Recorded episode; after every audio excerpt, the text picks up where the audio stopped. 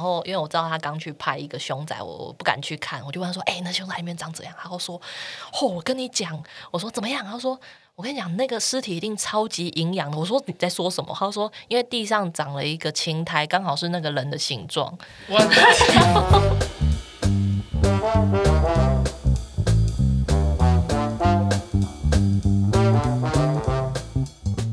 那不知道两位有没有碰过什么样相关的实际经验？我先讲我自己的好了。哎，你们刚才讲这个估价单位，以前我就在银行估价单位。然后有一次啊，就很神奇，哎，不是很神奇啦，就是安排我估一个案子，那个案子很大，但是不得入内，免入内。那是一个很大的像办公室商呃综合商业大楼，然后它应该是二楼吧，很大的这个空间。然后本来是在做网咖哦，现在台湾应该台北市已经没有什么网咖了吧？以前还有战略高手都倒光了嘛。小时候的回忆，哦，那时候网咖是很流行哦，那时候没有电动玩具。店已经不能做了嘛，哦，都是网咖，然后都是租整层整层，然后我就去看那个大楼，他就偏偏说他这个免入内，然后我就很好奇，想说哇，五百平的空间，你叫我免入内，我总是要看看楼上楼下有什么东西吧。等一下，在中山区吗？好熟哦。免入内是什么意思？呃，就不不用进去，不用进去，屋主不会帮你开门拍照，进去看。哎，你只要看外观，然后你不要进去看对对对，他不让你进去看，他可能不方便。那一般不方便，可能是屋主不在嘛，他可能在国外嘛，哦，或者是他有什么特殊的状况。那像这么大金额的物件，很少是这种免入内。那我就说啊，那那我就混进去看好了哦，我就就想办法，就混跟着这个住户啊，跟着住户的屁股后面就跟着上楼了啊。然后这管理员也没想太多，因为毕竟是综合商业大楼，然后是老大楼，所以他也没有管很严。然后我记得是二楼，然后我当然是二楼，他是连铁门都封住哦。哦，哇哦！然后我就是从这个三坐电梯到三楼，然后下楼去看，看完以后呢，觉得好像也没什么东西，也看不出什么东西，因为它整个都是封封起来，整层楼都封起来，你只能在那个这个楼梯间啊、电梯间这样走来走去。好，那我就再回三楼，然后再下楼。回去以后，我就问了房仲。哦，打电话跟房仲房价，我说：“哎、这栋楼哦，这个二楼怎么样？怎么样？”他说：“空租很久了啦。”他说：“啊，怎么样？”我说：“是现在有人要贷款，可能要做买卖。”他说：“哦，那是这样啊，你有没有去看那个大楼？”我说：“有啊，我去看的。”他说：“你你有进去哦？”我说：“没有，他没给我进去。”他说：“好啊，那你你去哪里看？”我说：“去楼上。”啊，楼上啊，楼上你有没有看到有一个佛堂？听到佛堂，大家知道关键字了吧？佛堂他说佛堂，我说有啊，就有一个像那种宗教中心这一种佛堂啦，哦，就像灵修的，就是很简单的一个佛堂，也没有什么人进出。然后他就说，哦好，那你哦用这个地址回去哈，用去查查网路，看这边发生什么事情。所以发生了什么事？快点说啊！你大家记不记得这个二十年前？嗯。白小燕案啊，然后呢？陈静心他是不是去整形过啊？对，他是不是在？对，然后还杀了整形医院的医生跟护士。Oh my god！就是就是就是就是那一间三楼吗？就是。Oh my god！可是你们估价就是二楼啊。对，但是可是鬼可以上下吧？我不晓得，会不会受影响？但是你要去问他们。但是你做你做这种场所，尤其是那种年轻人呀、小朋友进出的，他楼上楼下其实。小朋友或者是父母应该都会觉得毛毛的哦，对对对对。哎，我我讲到你刚刚讲到那个画面，让我想起来，就是因为有一些那个办公室他没有在营业了嘛，然后他就会把铁门拉下来。所以我之前有看到一个新闻，我觉得超级恐怖。总之，他就是不小心按错楼层了，然后他到那一层楼，他门打开。这铁门是拉下来的，可是他还是踏，啊、他，他还是踏出去了那一步。好像有看过这个，但是他一踏出去那一步的同时，电梯门就在他身后关上了。关上了之后，他想要把电梯门按开，不好意思，你前面是铁门，所以你手伸不进铁门里面按那个往上或往下的按钮，所以他就被夹在那个铁门跟后面电梯门中间，然后就是。大楼那一阵子就说，哎，奇怪，为什么电梯经过的时候，好像听到有人求救在的怪声，然后但是，对对对，但是但是，哎，又又没有什么事情，电梯井也没有人啊，然后他们就不知道到底什么事，但是屋主也没有来看，然后等发等就是发现他的时候，他已经被夹在那个缝里面结束了。夹在我听不太懂，夹在缝里面是什么？你电梯门打开之后，它不是会有个凹凹进去吗？然后你要往前走，可是前面是铁门被挡住了。对对对对，所以夹在电梯门，除非有人再到这一层楼，不然你后面的电梯门是不会开的，因为你手按不到那个铁门里面的那个往下的上下的那个按钮。门是不会开的，电梯门，所以他就被困死在那里，可能被活活饿死。哎，那真的很恐怖哎！可是真的可是可是为什么他不会呼救，或是邻居没有来听到怪声？有有，他们就是有听到呼救，但是他们不知道来源，他不知道来源在哪里呀？那要去寻一下，大楼管理员都不会去寻一下。你也知道，有些大管理员根本就看报纸，形同虚设，大家就在那边喝茶看报纸。我觉得这这个这个真的比。真的真的很恐怖，而且那屋主超衰的。但是屋主到那一天，然后把那个电梯门一打开，他那个人就倒下来，对，没错，没错，掉下来，就他饿死了，就已经已经挂了。门门搞不好打不开，已经黏住了，超级恐怖。可是其实其实像实物上有些大楼啊，它呃就是发生过很多事的大楼，其实你没事进去也都会觉得很恐怖。哦，对，我我可以讲一个，也是在我们商圈里面有有一个大楼，其实是蛮无辜的吼。它的状况是这样，它的一楼是一家非常非常知名的热炒店，然后我们在卖楼上房子的时候，就突然发现到我们的不动产说明书有被注记，在它的地下地下停车位有带尸案件。好，来讲一下这个是发生了什么事情。好有创意哦！好，这这个事情是这样子哈，因为它一楼是一间非常知名的热炒店，常常就会有来喝酒的酒客啊，或者什么的。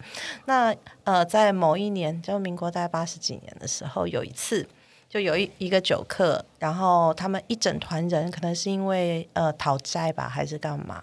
那其中后来有发生一些口角，然后有一个人就被杀掉了，被分尸。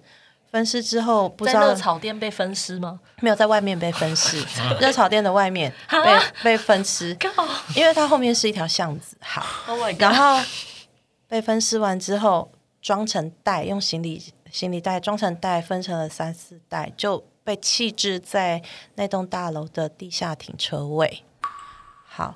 后来被发现，因为它是一个呃机械的停车位，那机械的，嗯对。后来被发现，对，后来被发现之后，到现在那栋大楼的机械停车位都荒废，他们都没有，整栋大楼都没有使用，就直接让它荒废掉。太恐怖。但是他们大楼都会被注记一个这样的注记，因为毕竟它是在城市的范围内，所以就是凶手连车都不要了，就是，对，他就直接丢在停车机械停车位。他那个停车塔。是停车塔吗？还是地下室？呃，它就是以前早期的那种机械停车位，就是你开车进去，跟着车梯一起下到地下楼层，嗯、然后你再出去把车子停好。可能那个出去的一样是机械塔，上下上下上下。升降机械。对，它就是把它啊带尸遗留在这里。就机械那个会闻得到味道哎、欸。对，他们会发现，后来警察破案就是因为闻到味道，然后。对，嗯，后来那个那个大楼的社区大楼地下停车位都荒废，也不会有人要去修复它了，就是都不维修不保养，就 应该是很大的大楼吧？嗯，还好，还还好，因为还开热炒店，一楼是热炒店，对。哦，那这样算凶宅吗？呃，会住记，但是大楼。大楼楼上，如果在买卖户的话不算，但是他们买卖户的呃都会被注记，就是公社部分公公持有的部分有发生，对，公社部分发生代失。天哪！而且那个代师还是外面进来的。这样讲到 这样讲到停车位这件事情，停车位是专有部分还是约定专用部分？呃，停车位要看它的属性跟性质。那他们刚好那个大楼的停车位就是所谓的公社停车位。哦，嗯，对，大家都有持分的，所以他们后来大楼也废弃不用，就就不用那个车位了。谁敢用？那如果有人在专有部分的停车位，就是有权状的那种，把人家干掉，那车。那那个地方 是哪边算凶宅？可是他要刚刚好沉尸在他那一格里面，对他还要刚好停好车之后，在车上把人家干掉啊！在车上把可是车子会移动啊，所以就他应该是在那个车位上面，整层都粘得到处。他是把那个车格当生死擂台，是不是？不可以超出去。我觉得应该没有没有没有那么严重，因为他会认定他的事发地点是在那个车内，车内是所谓的动产，他没有所谓的专用部分。哦、除非那，那如果没有车嘞，如果就是死人，然后就把它丢在丢在，在停车格，那只能说那就跟从大楼掉下来是掉在约定专用一样，那他就是视为约。就是视为约定专用，就看他掉在哪一格。哎，讲到这个，我们以前有那个专门拍环场的阿迪亚，就是他就是去房子里面就拍那个三百六十度的环场。嗯、然后有一次，我就跟阿迪亚聊天，然后因为我知道他刚去拍一个凶宅，我不敢去看，我就问他说：“哎，那凶宅里面长怎样？”他会说：“嚯、哦，我跟你讲，我说怎么样？”他说。我跟你讲，那个尸体一定超级营养的。我说你在说什么？他说因为地上长了一个青苔，刚好是那个人的形状。我 拍出来地上就是刚好一个一个人的形状。啊，没有清一清才来让人家去拍环境。他说：“我跟你讲，那个地那个那边一定超级营养的。”我说：“我要看。”然后他就按给我看，真的一个阴影，一个人的形状。然后，然后重点是那一户后来好像很快就成交了吧？然后屋主好像就是直接就隔套收入收租，过几年应该也是就又拿出来卖掉了吧？因为隔套基本上它就是一个 相对比较把格局打乱，就是你看不出来，你也无从判断。哎，那他之前到底是躺在哪里？是这边吗？还是这边？你已经判断不了，因为他已经隔套了。那应该整户就是凶宅了。对啊，对对对对对对，就你不他不管躺躺哪里都一样。是啦是啦，但是我的意思说躺的那个地方特别营养，你知道吗？就是会让人家想要再在意一下。我还听过一个比较暗黑的做法哦，刚才说洗白，刚刚可能是转手，我还听过说是合并。哦，你说两户合两户合并，把门牌消失，把门牌洗掉。哎，有，哎呦，但是门牌洗掉，当事人会知道啊。所以当事人知道的话，他还是会有告知的义务啊。那可是原来那户的门牌已经不见了。可是，呃可是法律不是这样约定的啊。法律是要让当事人去告知嘛。你没有告知，对，就算你门牌合并，他还是发生过事情，还是有。重点是有没有被发现的，再洗几次都没有用。保持安全距离，对，与前车保持安全距离，不然后车撞前车，一定是往前面追。所以警告所有的这种屋主。哦，或者是有 相关困扰的，千万不要以为有什么解套方式，还是诚实为上。对，因为你你后面的人，你只能祈祷他不会发现。如果他发现的话，他一定是往前追。对，他就是追到最原始案发的那那那台事故车。对，就是后车追前车。可是像像我以前有一有一次，我以前有一次在五九一就看到一个屋主自售 po 上去，超级便宜。我看到真的心花怒放，立马打电话过去约屋主，然后我也跟屋主约好隔天好像早上十点半吧要签委托，然后我就兴冲冲的带好资料过去。过去屋主就说：“哎，你学长刚刚已经来签走了。”我说：“我什么学长没有来？我我不知道这件事情啊。”他说：“哦，他说你是他学妹，所以他就把这案子签走。”然后我就 keep up 的回回。回去，然后隔天就开放集体看。我想说啊，虽然没签到，我也要去看一下。然后去看的时候，我就进去走一圈，很开心的出来了。然后就跟我另外一个前辈聊天，那个前辈他是看得到。就是阴阳眼，嗯嗯、他就他就看得到。嗯、他说：“你刚进去中间第二个房间，没有觉得额头一直有人在，一直有人踢你吗？”我说：“我说你在乱讲什么？”他就说：“他说你没有看到吗？他一直在看你。”然后我说：“你在乱讲什么？”然后我就觉得说，我原本想说你是不是在开我玩笑？可是因为他很灵，他之前我跟他去看过一个房子，他说：“他说你去开那个衣柜，我觉得那衣柜。”怪怪的，他还叫你去开，我就说屁啦，这衣柜哪有什么？我就走过去，门打开，那个衣柜打开，里面放着一个那个养小鬼的那个瓮，然后透明的，然后里面一个黑黑的，感觉是胚胎什么的东西在里面载浮载，然后前面放超多玩具的哦，然后 然后还有那个就是就是放超玩具，就看得起来 是有在拜拜这样子，然后我就我就看到我就倒退三步，我就我就。对，所以基本上就是他是有可信度的，所以他这样讲完之后，我整个背都烧起来，就很毛、很毛、很毛。然后我就后来那个抢我案子的同事还去打听，就就是隔壁做那个资源回收的阿妈就说：“，嘿，静静嘿，我觉得杂布嘞就在那边上吊，好像是屋主的女儿。”啊、所以屋主他，因为你看到有的真的特别便宜，你就要有戒心。对，此地无银三百两，一定要说一分钱一分货。因为像现在实价登录这么透明的情况下，呃，屋主自己都知道附近卖多少钱，买方也知道附近卖多少钱，这么透明。如果他今天特别便宜卖，真的百分之九十他是有一点点状况的房子。真的，也谢谢那个学长。人人人的一生中，人的一生中总是要遇到一个坏学长，因为我也曾经遇到一个坏学长弄了我一次。事情是这样的哈，我我刚刚说我们公司不是说凶宅不能卖，而是说要直接注记，如果他是发生凶宅的话，他是脱离那个呃凶宅保障的。那我学长呢？对，人生中都是会遇到一个坏学长。我学长就在我很菜的时候，大概是民国一百年的时候，我那时候真的很菜。他接了一间万华的万大路的一个小透天，一二层楼的小透天。那屋主直接就有告知哦，他是一间事故屋，因为他的太太是在里面过世的，所以学长也在那一栋房子上面做了标记，他就是一个事故屋。然后当天的状况是这样哈，学长当天因为他休假的关系，那当天我是值班，然后就接到了一个买方的来电，说要看那间小透天。然后呢，我当下在电话里面也是告诉那客户说，他是一间凶宅。那客户说没有关系，因为他客户说他自己本身他是要开庙的，所以他不介意镇住镇住。对，他是要开庙的，嗯，他是要开金色这种东西，他不介意，所以他说那还是请我，因为是空屋有钥匙嘛，请我去拿个钥匙开门给他看。然后我们就约很妙，我们其实没有约很晚，我们大概是约下午傍晚大概五点的时间。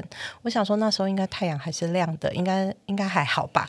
所以 对人生中遇到一个坏学长，他的案子居然叫我去带看，然后是特殊屋况，那我就骑着摩托车到了万达路去开了那个门小透天，然后客户也就是顺理成章的进去看。那我进去的话，我就先把就是灯啊什么都先打开，因为我事前也告。诉客户有这状况，那客户也告诉我说他不介意，那我就直接站在门口就跟客户说，我把灯打开之后就跟客户说，嗯、呃，你自己看好不好？对，因为我我我知道嘛，所以我会有点害怕。那客户说好，没关系，他自己看。然后看着看着看着，他就要往二楼走，因为他是一个一二楼的小偷天。等一下，啊、他他那个发生事情是在哪里？等一下，他后面后面跟你讲，好好好，我等精彩的在后面。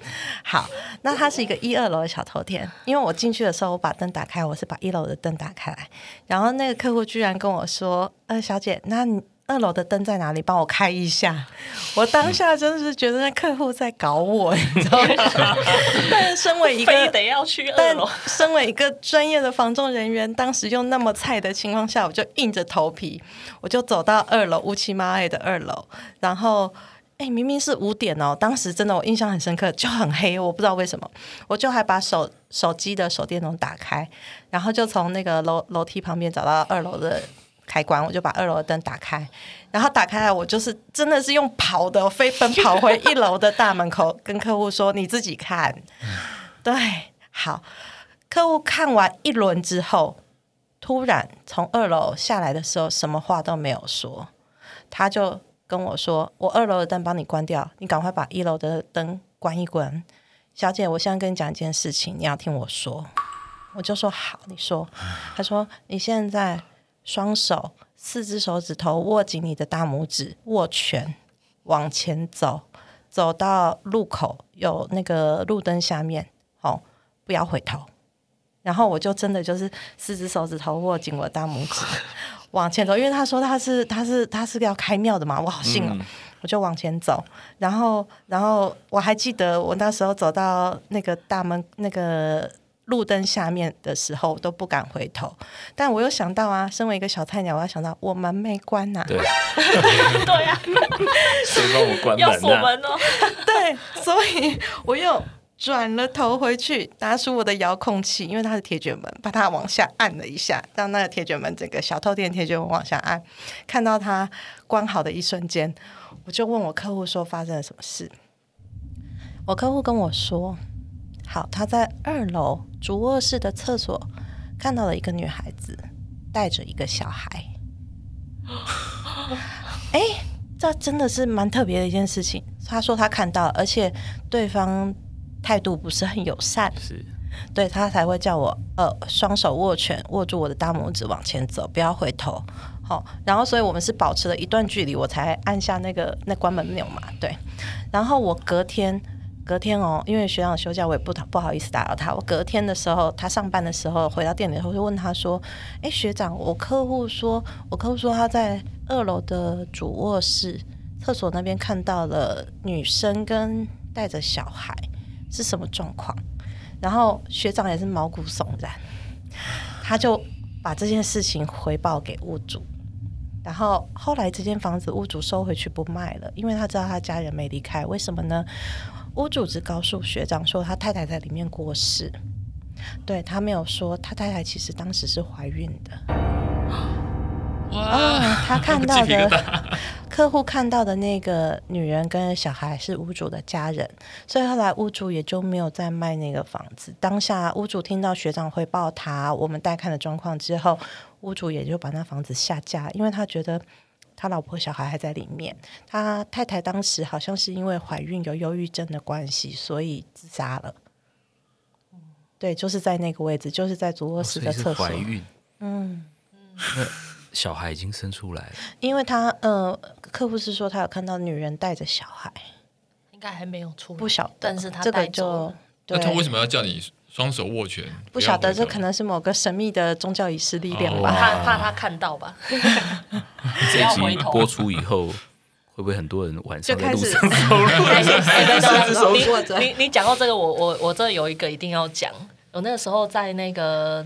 在那个一样一样中山区啊，那个时候有个学长接了一个，就是中山区电梯电梯顶加电梯顶加，然后我那个时候带我的这个诚意客去看哦，兴冲冲的上去看，然后上去我记得印象很深刻，说不上来那个空间很奇怪，怎么个奇怪法？你进去你可以看到书是打开着，然后笔也是打开着，旁边的那个那个杯子啊，上面还架着一个小汤匙，然后所有的。现场啊，衣服啊，还挂在椅子后面，然后这个书柜的书，然后啊，这个刚吃完的这个这个汤碗，全部都像是有人还生活在这里一样，但是他这些东西全部都布上一层厚厚的灰尘，就看起来是很久没有人来整理了，然后。然后我也不以为意，我就啊带客户一间间访看，然后就进到主卧室，我就走到进去，就是说，就说哇，这主卧室好大，然后我就还走到这个沙发旁边，就说就说就叫客户来这个窗户那边看看，然后然后那个客户就站在主卧室的门口，就没有要进来。我说快进来，这里超大，很漂亮，你来看看这边可以看到什么什么什么。他死都不进来，他说没关系，我在这里就好了。然后他就不说一句话了下去。下去之后，我就问。问他说：“哎，那这个房子是有什么不满意的地方嘛？”然后他就他就跟我说：“刚刚那个屋主啊，屋主他是不是一个平头，然后戴着眼镜哦，大概身高一百七十五公分的？”我说：“我说怎么了吗？”他说：“他刚刚我在主卧室里面走来走去的时候，那个。”这个一百七十公分戴着眼镜的那个男子就坐在沙发上，一直看着我在那边走来走去。然后说：“他说我觉得那个应该是屋主。”然后我听到整个吓到，我说：“妈呀！所以屋主还在里面没有走吗？”然后我就赶快跟这个学长报告这件事情。然后学长就说：“听完我的描述，他就说那个应该是屋主的儿子，因为以前屋主的儿子是住在顶家，然后有一次晚上突然就是。”心肌梗塞还是怎样，反正就是送医急救不治，就没有再回来了。那因为他们很想念儿子，所以丁家一直保持着他当初生活在那里的状况，他们都没有动，所以才会有那种嗯，怎么奇怪？就好像哎，书也很多书啊，还有他这个画到一半的油画也放在那边，然后蒙上一层灰这样子。但是学长下一步说，这件事情你千万不要跟屋主讲，现在有客人收卧了。我们祝福他成交。但是他他可以不用不告知吗？他是自然，他是自然，而且他没有发生在里面啊。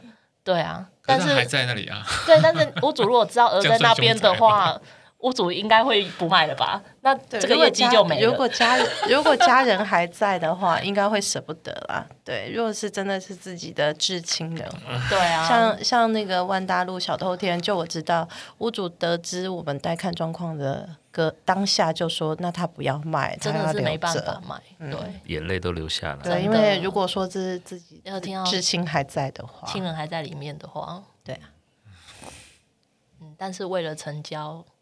好了，本来我们 本来是这个温馨的这一集的节目起伏太大，一开始是知识性的，好不好？然后后来突然变成玫瑰之夜，然后最后开始鸡皮疙瘩，对对对对。